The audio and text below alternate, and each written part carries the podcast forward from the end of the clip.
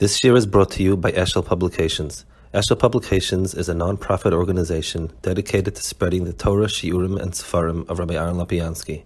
For sponsorships or more information, visit eshelpublications.com. Okay, so it's a really tremendous privilege for us to have with us Rav Lopiansky, Rosh Yeshiva Greater Washington. In addition to being Rosh Yeshiva there, he's also very much sought-out Moseik leader, someone who has had a tremendous impact already on many different sections of Eretz Yisrael. Many years ago, well before my time here, Rav Lopiansky was one of the Rebbeim here, and Baruch Hashem, it's very special to have Rav Lopiansky back with us. Thanks so much for giving the time to come to Eshet Torah, meet the Talmidim, and Baruch Hashem, we have alumni, Ezra Epstein, and other people over the years who've had the privilege to learn by the Rosh Yeshiva, and Baruch Hashem, a tremendous hatzlacha there, and we look forward very much to continuing to send guys to the Yeshiva and to pass there under the Rosh Yeshiva.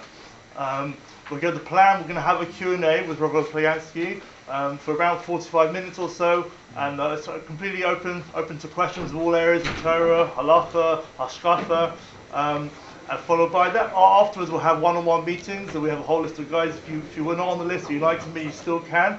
Milo will be sitting here and ensuring that everyone gets an opportunity if you'd like to speak to Rosh Yeshiva. Okay, without further ado, maybe we can start with some. Anyone got a question they to start off with? There are a couple of questions that I know were already people were interested in. Maybe we can start and then we'll open the floor. Sure. Okay, thank you. So one question a lot on people's minds is finding their place in Hashkafa within the Torah world. Especially many guys come from modern Orthodox backgrounds, and they come here to Eretz Yisrael and they see really a whole variety of yeshivas and different friends in different places. And maybe something that Rosh Yeshiva can tell the guys a little bit about how to find their own place in Hashkafa and Avodas Hashem, and a little bit about the spectrum that exists. Okay. So first of all, it is very nice. I have deep roots. Like I was a Rebbe when Eshet Torah was still in the old place. I don't know if they made a museum out of it or not, but whatever it was, I don't. You know, it's certainly museum worthy. We also had the privilege of having boys from here, and especially Ezra Epstein, who has become like the heart of the yeshiva, and he got married just the beginning of this year.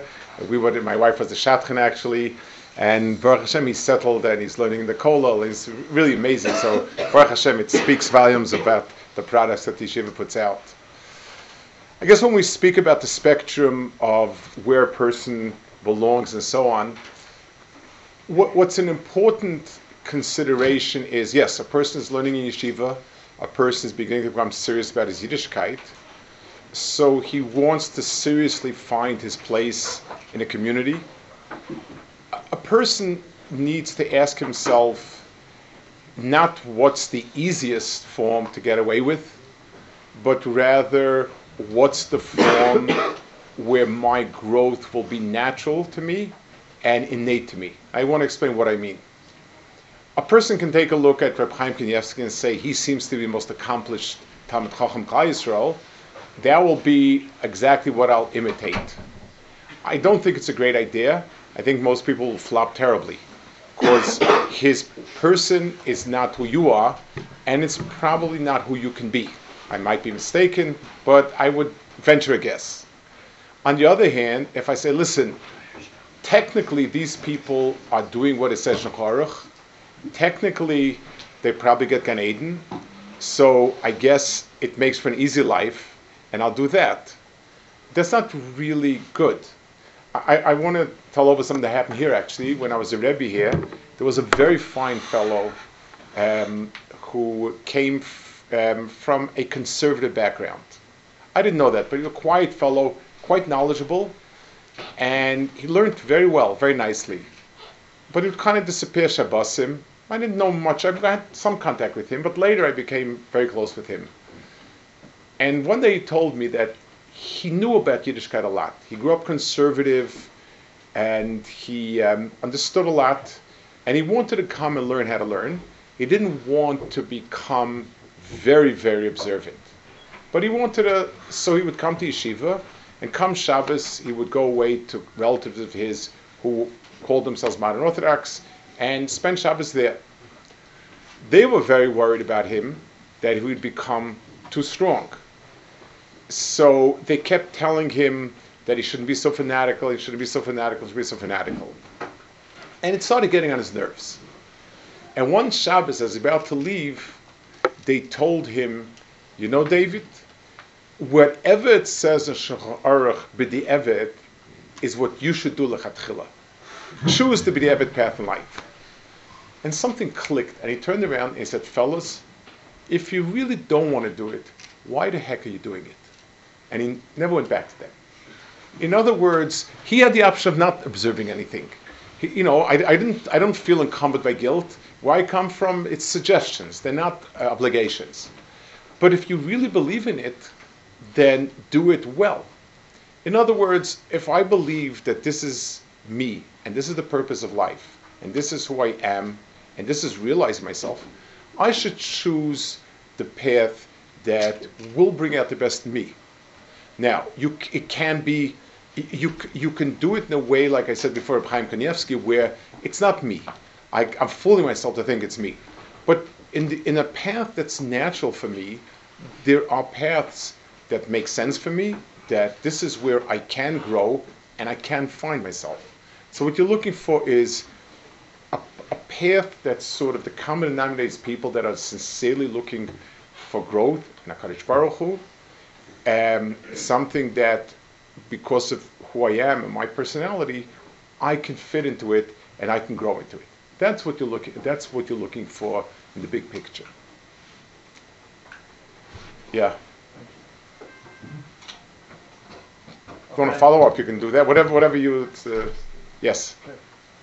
Would it be fair to say that certain psukim were added later by maybe Yoshua or Anshe Knesset Agadola?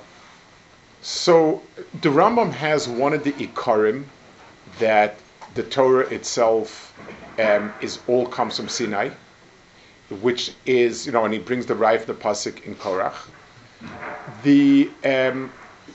Now let's leave that alone for a moment. Let's take three steps back. Unless we have some clear absolutes, Torah means nothing.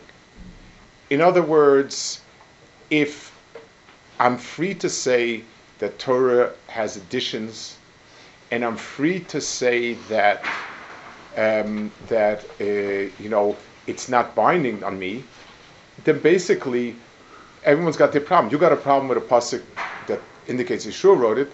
I got a problem with Lo Signov. I think that must have been put in later by Goyim. Clear, no Jew would ever put in a pasuk that you can't steal, because, you know, who doesn't cut a corner too? So you know, everyone's got their favorite pasuk to. So we've got to have absolutes no matter what. So the Rambam Shita is very strong. There is one or two Rishonim, Ibn Ezra, who seems to indicate that three or four psukim were added later, but it's very clear. In other words, Ibn Ezra's point is the pasuk itself is stating that. For instance, if I can give an analogy to that Ibn Ezra, if let's say you come across in a book and it says on the bottom, and it says a recopy of the original X, Y, Z. And on the bottom, there's a footnote that says, I, the editor, wish to state that this was not clear in the original, and we fold it in. So that statement is obviously later. So the Ibn Ezra feels that three or four psukim that are saying that it's later. Ibn Ezra is not a widely accepted shita. The Rambam shita is the more accepted shita. But anything other than that, let's leave the kfir part alone a minute. Then basically Torah is a shambles. And that's why, if there are no absolutes, and there are no places, there are no dead-end walls where you can't budge, then everything's a game. And that's why, so the Rambam Shita is the widely accepted Shita that's subscribed to as the Yugim Ikrim. That's the consensus. There are one or two Rishonim that have made exception of Psukim that the Pasuk itself seems to be saying, this is put in. That's the way I can put it down. Yes? Which psukim would those be? So there's the Dvarim. There's a famous, you go Google the internet, because you'll find it all. It's I don't need to but it is the psukim that it's almost if the Pasuk is saying, and the Knaini was not present at the time. Why would that be inserted? Why was it so important? I think Ibn Ezra, but isn't Ibn Ezra, and it's it is what it is. That's it's a shita, but it's psukim that seem as if the pasuk seems to be saying that. It's almost as if the pasuk is saying this is a comment about the pasuk. It's strange, but that's it. Now what's fascinating is Eshet Torah was one of the pioneers in the codes in Torah, and those codes don't work if you play with the Torah. Which really raises the question: if you play a little bit of a game, then it ceases working. I don't run all the numbers. I don't sit with it. But they've shown that if you take the Shomron Torah, which is 2% off or something, they have the numbers. I just remember reading it. I haven't, which again makes for extremely fascinating evidence about the integrity of Torah. But also the care with which the Gemara goes through about how careful they were to make sure the manuscripts were intact. Right now, all the Torahs we have dating back to who knows when contain nothing but, the type of errors. You have an extra vav, a left vav. On all the Sefer Torahs in the world today of texts, there is a 9-letter differences, and those letters are meaningless in terms of meaning. The vavs, yud, hey. The biggest one is patsua, daka with hey and aleph. They both mean the same. That's the biggest discrepancy. Chabad Sefer Torah are different that way. Again, it's a question halacha, which is the accepted one. The Gemara says we're not bucking chaseros and yiseros, but those are all not relevant to Pshat. And you see the extraordinary fidelity we had with Pshat. With the words. To say that someone tampered willingly is a stretch. No mention of it. It's very difficult to understand. But I do want to lay it on the table. There isn't anything else like that, and we need to put it in a certain place. Yes. When making decisions, to what extent should, if any, emotions and feelings be taken into account? What kind of decision? Life decisions about just making choices, blah, blah. For instance, the first question about community to live in, and taking into account just emotional convulsions, and especially coming from the past, like having certain emotional ties to the past. To what extent can the way you feel about something, does that play into? I mean, you need to think objectively. So it's a very good question, and it's a very important life question. It's interesting. It's an unusual question, and I think it's a very important question. Let me give a case where I think it's most relevant, and I think it's bozel lamed alzeh, a shidduch. One expects that one's descriptions of one's wife will not sound dry intellectual. Well, she checks off 33 out of 35 boxes, so I think this makes a lot of sense. I would hope the relationship is much deeper than that. On the other hand, an infatuation or a very emotional high is usually a warning signal, and usually doesn't make for a very good marriage either. What you want ideally is something that makes sense, and heart neshama fills that box. So the first criteria for deciding on an appropriate shidduch or community living or yeshiva learning is seichel. Does it make sense? If the answer is yes, now the question is, do I have feelings? Do I have chesik? Sometimes there are things you must do even without chesik. There are things you must do. But many of the things, like we described, like a shidduch, if I can muster up even after all the thinking about it, I still don't feel like it. You can't do certain things when it's just a checklist. You have to have a heart neshama in it. So seichel lays the framework, and neshama and the feelings provide the content of that framework. Yeah? Rambam says that mitzvos aren't complete unless you're doing them in the land of Israel.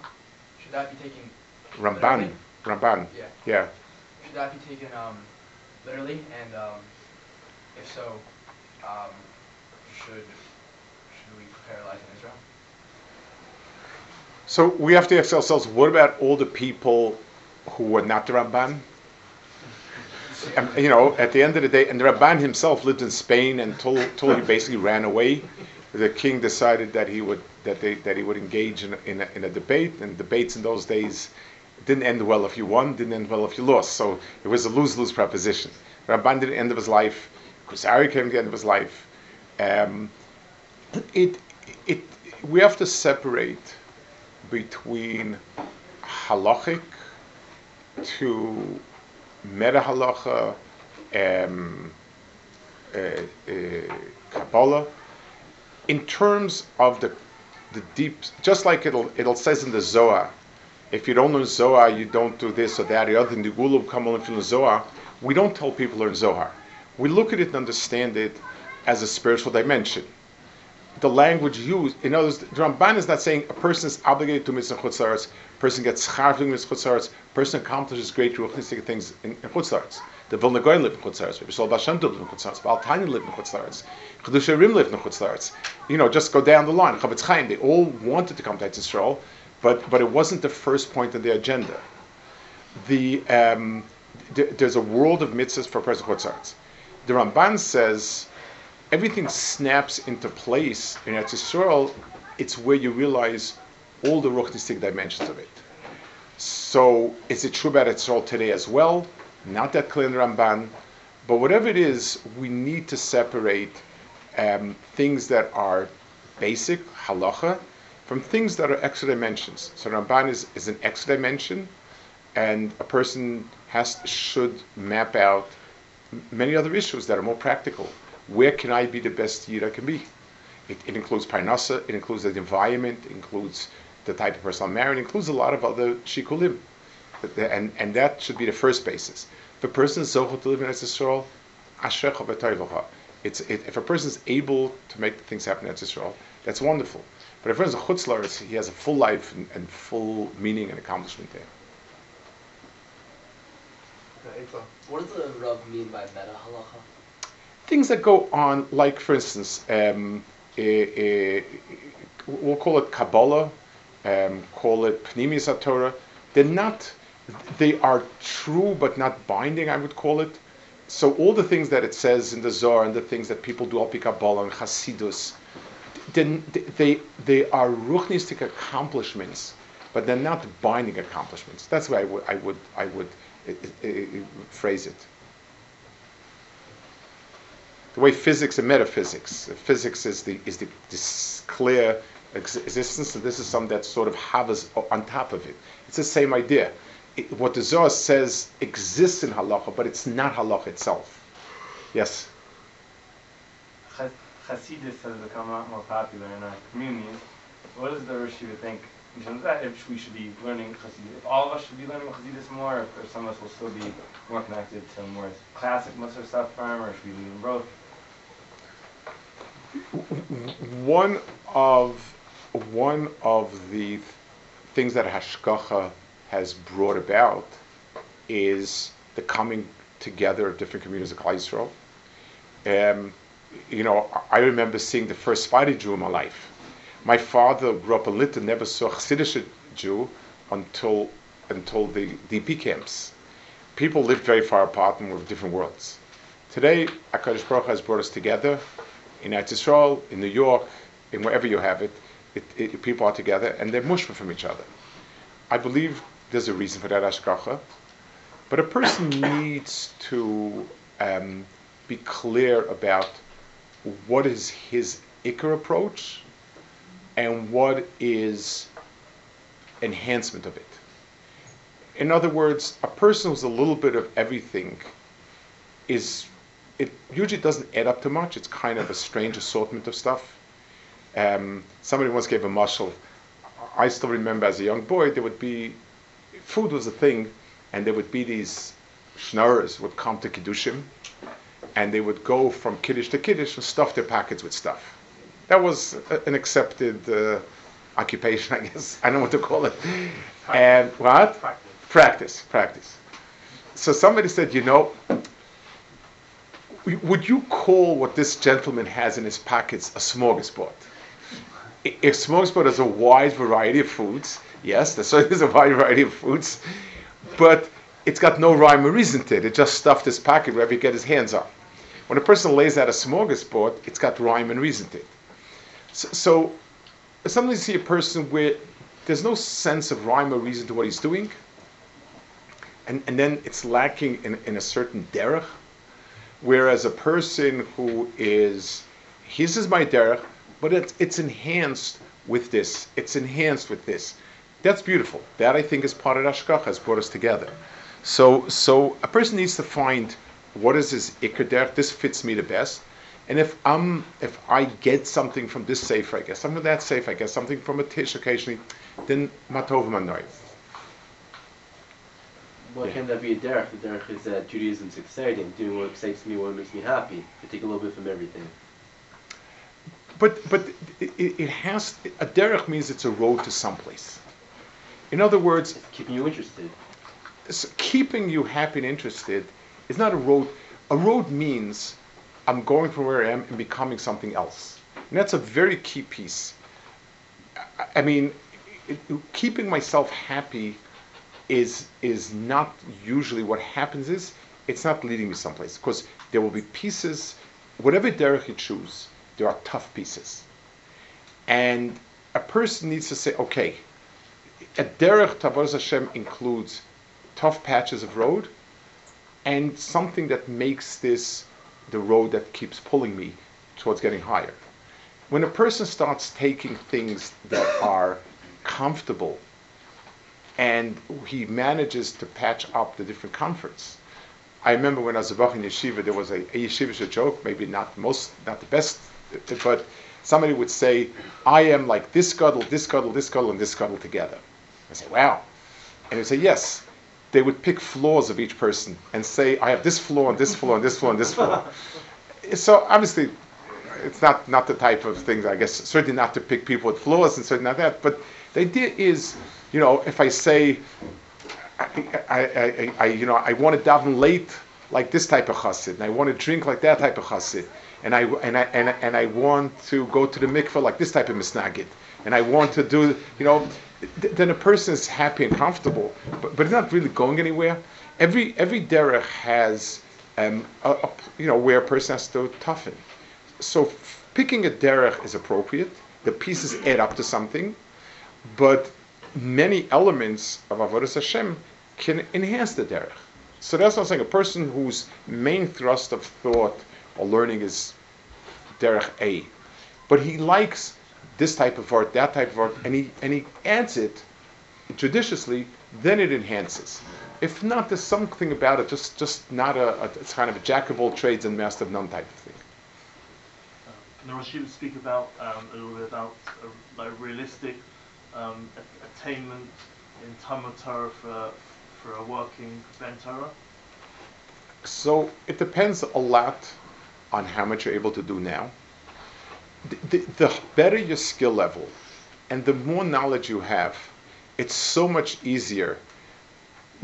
Once you're busy with a lot of other things, you have a real job, you have a family to support, communal obligations, the Menuchas HaNefesh to learn in a way that you can actually move forward is difficult.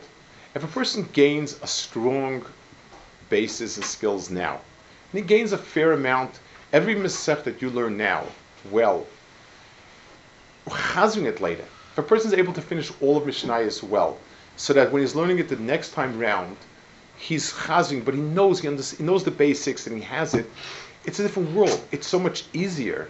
And you really feel, so even if you have a lot of things going on, but if you can chazir over and know it, or a mesechta. So I think the best, getting these years down, what you need to get down, is going to be so helpful the rest of your lives. Because the type of work you put in now is not that realistic as time moves on.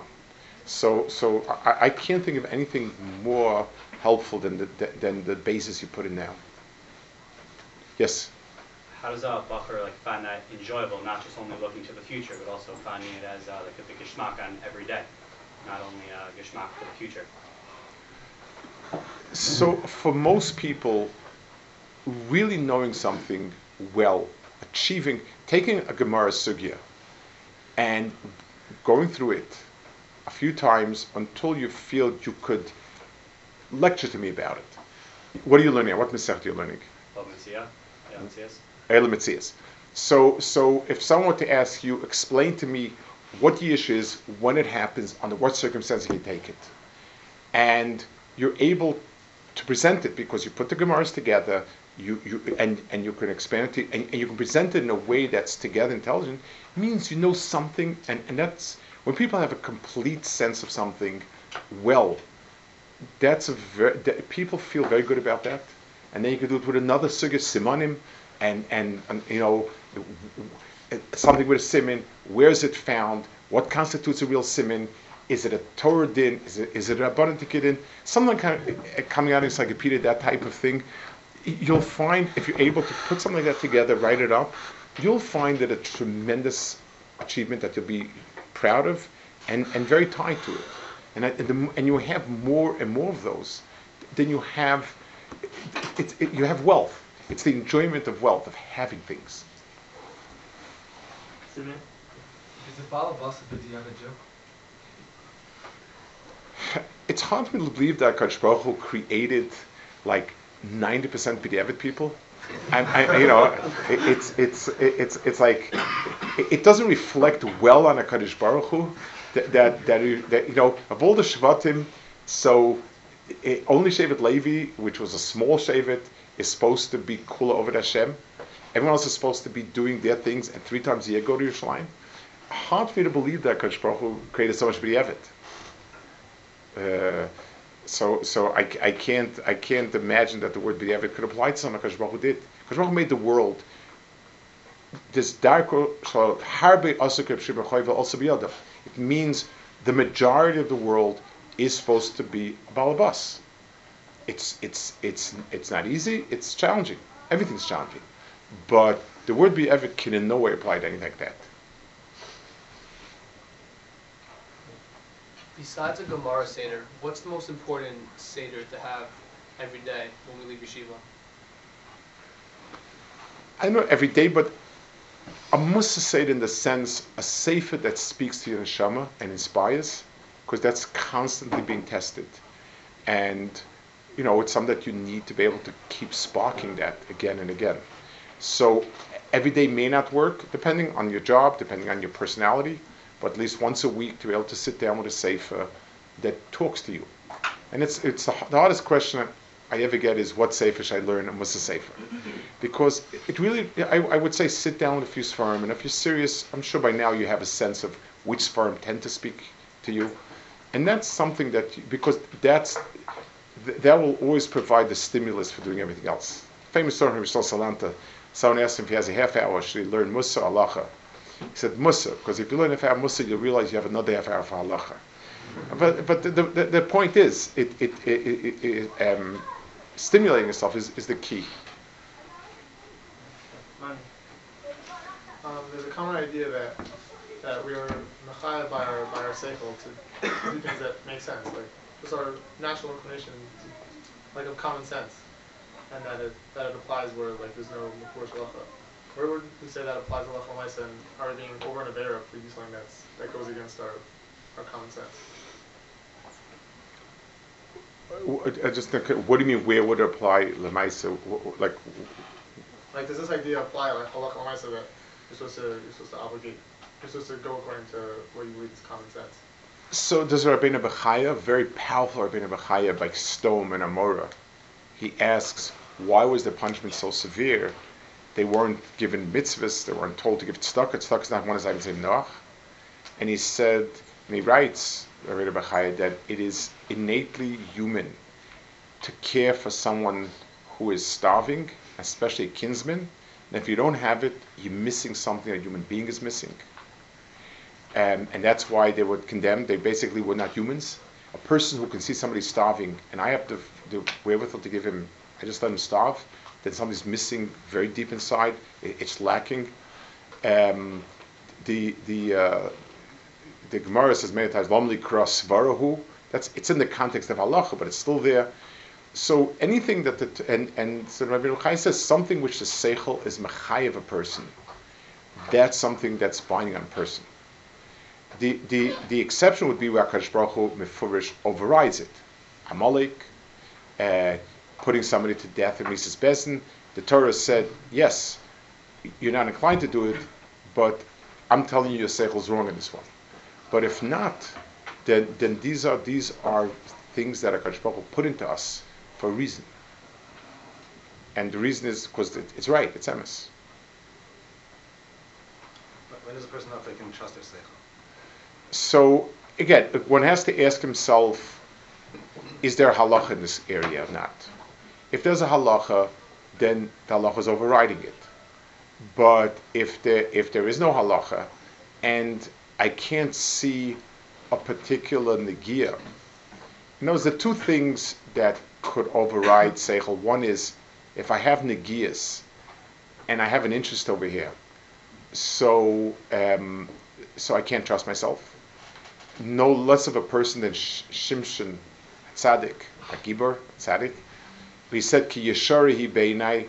He said about Dalishi, I like her. He had a negiya. That's what the Navi tells us, and that's why his seichel was off. Or when the Torah comes along and tells Avram to shech the son, seichel said impossible. Kadosh Baruch Hu said, no, that's right. So those are the two big areas. If there are no negiyas in a certain inyan, and there's no halacha, then usually, and you're a good person, you're not a good person, and that will tend to be the right thing. One of the new open issues contemporarily is mental health. Many people struggling with anxiety, depression, addiction, and Baruch Hashem, many people seek treatment and get help. Sometimes the guidance, the treatment that professionals offer is sometimes in opposition to halacha, whether it's Hilchos Shabbos or other areas. Generally, when it comes to refuah, we put a lot of trust in doctors, but mental health, it becomes much more gray, much more difficult to navigate.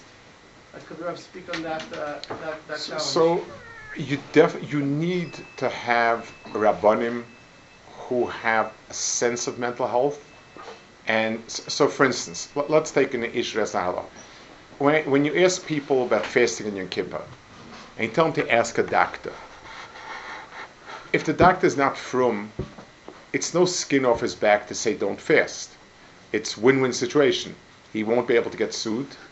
He's always telling you to eat. He doesn't really think fasting is all that important. He thinks it's nice, but it's not no reason in the world to fast if you're not comfortable fasting. So trusting his opinion is not because his opinion is based on something like that. If a mental health professional will tell you it's pikuach nefesh, this person is suicidal, then Shabbos you have to drive the person down to a hospital, 100%.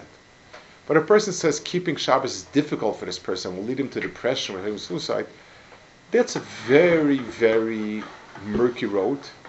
You want to know really, like, what are the chances? How much does this person really care about Shabbos? A professional can tell you facts. Mental health, unfortunately, is much more vague on facts. That's the mitzias of it. It's always a statistic. A physical biology tends to be more rigid. If you do a blood test and you have a lot of sugar in your blood, you have a lot of sugar in your blood. There's no two ways about it. Mental health is evaluations. A competent posek who understands mental health, the language, the dynamics of it, is vital for making decisions like that. Yes, there's sometimes people, or God forbid, suicidal or something like that, where it's very imminent, something which is much longer down the road, something which is much more vague. It needs somebody who understands it and has the shoulders to make such decisions. When someone has an issue, like a hypothetical, it's like someone like struggling to wake up in the mornings, when should a person go to therapy and when should they use Musar? It depends how deep it is. If the person can't get up in the mornings, period, therapy is the right place. If a person can't get up for davening in the morning, Musar is the place. Is the problem because he just doesn't care enough about davening? Which again, you know, it's natural. But the person can make it happen if there's an exciting game or something like that. Then it's an issue of placing the right emphasis, value on it. If a person can't get anything, a person who's depressed, has no cheshik for anything, then therapy is needed. So you really have to evaluate, is it because it's the difficult road for Ruchnius, which is difficult for everyone, and it's a struggle, but then learning Musar means giving it the right cheshivas, building up in your mind the value of it is the right approach. If the problem is in general, then you know you have to look for help. What's the role of the I once had in yeshiva, there was a boy that came once to, I was myself, the other Rebbe, very happy. And he said, Baruch Hashem, Rebbe, I missed my flight this morning. I said, what does that mean? He said, well, you know, I always miss davening, and Rebbe always tells me, if you had a flight, would you miss it or not?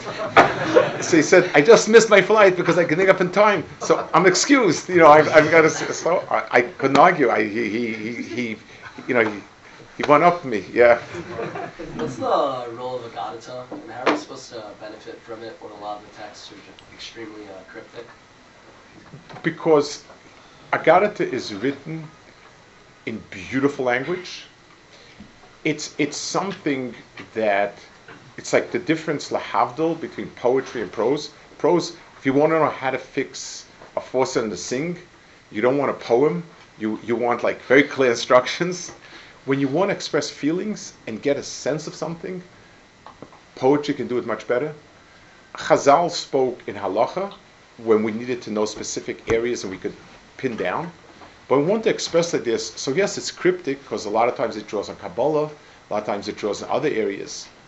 But when you're able to decipher it, there's an extraordinary depth. And again, I don't know what Madrega, to me the Maral is the sefer that opens up Agarita, and it has incredible depth to it, and it helps you connect to it. So Chazal wrote cryptically, sometimes more, sometimes less. You do need help in deciphering it. But when deciphered, the language is the most appropriate language for it. It's just like you have a hard time expressing feelings in prose. Yeah, the guy, he was very nice to me, and I think I feel the same way about him. That statement might be a true statement, but it evokes nothing of emotion in you. When a person is able to present it in lyric, in some other form, it really describes it much more. Much more exact, much more precise than those words would. Sometimes the Talmud will reach a point where he realizes that he needs to stay longer in yeshiva, whether it's Shana Bet or Shana Gimel, and sometimes not every parent necessarily sees it the same way. She provides some Eitzah how to navigate that challenge. It is one of the challenges of succeeding in yeshiva. I would say a few pointers. First of all,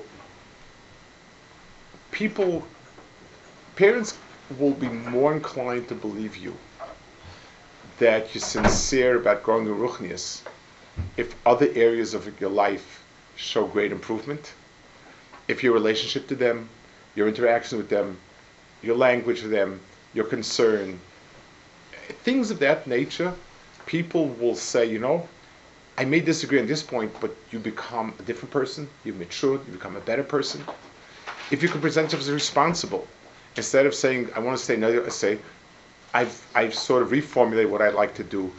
This is the plan, and so on. It'll take a lot of hard work from my part, but this is what I really have my heart in Neshama. You need to show responsibility, they think about it, and even if there's strong disagreement, halachically, you may be able to do what you think is right, but you can never ever be abusive, abrasive, disrespect your parents. And learning to be able to sometimes absorb more severe words and staying your course and not responding, kin, is what the obligation is. It's hard, it's big emotional stress, and so on. But understanding at least some of the things that will help make that interaction a lot more, a lot easier, a lot more productive, Mr. Shem. Rosh Yeshiva spoke about how to get a geshmak in learning. Is there a way that a person can get a geshmak in tefillah? It's interesting that that's a challenge of our generation. The Gemara says, it says that one of the qualities of a good Baal Tefillah is that it has a house full of kids and no parnasa. And it says because nafsha gumalov, and Rashi says because tefillah comes natural to him. It's very easy when things are difficult to when your kids are starving and the Goyim are making a pogrom and the Tsar is about to impose the 19th tax on the Jews, tefillah comes easy and natural. When Baruch Hashem we're living in a world today where things are so much more comfortable, it means tefillah is much harder. But it also allows for an opportunity to daven for the right reasons, not because of the person's comfort, because of a deep Ruchnius stirring. My feeling is a kumsis atmosphere, a serious kumsis atmosphere, where you sing things of tefillah, tehillim, whatever, and you're able to evoke emotions when it comes to words. So then it helps us stir it in tefillah. If a person sings Leiv Tor Brola Lekim, and he realizes how much he wants to have a pure heart, and then in Slach Lon Avinu, and Ritzei and all these places, you're able to evoke a similar emotion. When you have moments of really deep emotional experiences, and then you're able to sort of evoke it when you're davening, that might be helpful. What would Rosh Yeshiva recommend for someone who finds it hard to get up for davening? So, again, it's hard to do what when. In many other areas, personal simple reward, like if there's someone you particularly like, and you save it for the days that you get up for davening on time. Going to sleep early does help a bit. If you go and sleep late, it's going to be very hard to get up. But evoking that, or if you really feel that this is the most important part, to make it the focal point of everything you're doing. In other words, a person can summon all this effort for X, Y, or Z. If a person feels this is the crucial piece of the puzzle, then this week the only thing I work on is getting on time davening. If I do it, I've made it. If a person sort of reflects on being able to muster that to make it in time for davening means I've made it, it gives a person a lot of strength. A person can, it's like karate, the way in which people are able to break a board with their hands is, a person exudes a lot of energy, whatever he does. The reason it's not very effective is because it's dissipated. So when my entire hand lands on this, it has some impact. When I'm able to get the entire impact focused on one point in my hand, that's extraordinary. It's one of the reasons why a rubber bumper dissipates the impact, and it's helpful in safety. A person does many things. We're davening, we're learning, we're helping people, we're this, that. But if a person if it is a case where getting up for davening is you have one breakthrough that you really need to make, and you focus all your energy mentally and emotionally, this has to be done, and so on, you can do it. The question is prioritizing what you're going to do and so on. Jordan, how do we find like the correct balance of taking on new things versus like the pace of taking on new things versus having a balance and stuff like that? New things that you should be doing, or new things that's like the fnimishros I did? Are you talking about things that you really are obligated to, but you haven't been doing it, or you're talking about things that you're not obligated to, but it's nicer to do, or whatever it is? Okay. So there's a big difference. Things that you're obligated to have a certain priority. Person, if I'm doing something that's clearly an aveira or I'm clearly not doing a mitzvah, I need to move a little quicker on that. Again, a person has to know himself, because if you're going to turn over the boat, it's not worth it. But if a person is able to So those things that are lifnei mishros hadin, so to speak, they're not clear obligations or prohibitions, but you would like to do it, you have to feel how ready you are. And there's one other factor that is worth to consider. A person fits into a society. So if, let's say, for whatever reason, I'm part of a Chassidish society. I decided to be part of it, this is who I am. I need to rather quickly fit in, wear a long kapata, a gartel, a shtraimel. I need to fit in. So it's not, those are things that are, even though halachically they're only lifnim mishuras adin, or if, but at the end of the day, whatever it's tzibur does, so if most people are learning at least 8 hours a day, then I need to make an effort for that, because things that make me part of a tzibur are a very critical piece of the puzzle. So what I'm obligated is the most critical. What the tzibur does, and this is the tzibur I identify with, is second. And things that are nice, lifnei mishuras hadin and extra, a person should wait until he's holding by that. There are certain svaras in the Gemara that are based on observations about human behavior, psychology, Talmud Mesa Kandu, or saying right. That a person won't go back for this much grain because it's a tircha. Right. So what should be our approach to that those type of svaras in the Gemara? What were the Amarim saying when they say those type of svaras? So sometimes you find in halacha that the Gemara will say that chazaka no longer exists. For instance, about arayas, if they're parrots, then for instance, there's no yichud between zcharim. There's no isiyich between zcharim. But if somebody's parrots, and if today we consider parrots, it starts becoming a problem. On the other hand, Talmud Meis Tandu is very interesting. There was a Rav who wanted to be matir many years ago, 60s maybe early 70s or in the 60s. He wanted to be matir certain schias and get by tining that Talmud Meis Tandu doesn't help today. It doesn't apply today because it was true in the old days when women didn't earn any money and they were always dependent on a husband. So it's best to have even a shlaki husband, but be supported. Today, where women have careers, they earn money, and so on and so forth, then it doesn't apply. Rav Soloveitchik spoke, even though it was a Talmud of his, spoke very sharply about it, and it said Tov L'Meisa Tandu is based on a pasuk, which is Ve'elav Tshukasech, and he said all the realities in the world and all the winds will not change that. It's an inherent nature that's been put into the world. And therefore, that chazak is based on something much deeper. So there are chazakas where Moshe will have different places that these chazakas were an observation about what was true at the time. But if we feel today that chazak doesn't apply, chazak shlichus, something like that, that might be something that can be said will apply then. If not, it's built on some human nature, and then it becomes universal. Not always easy to tell which is which. Yeah.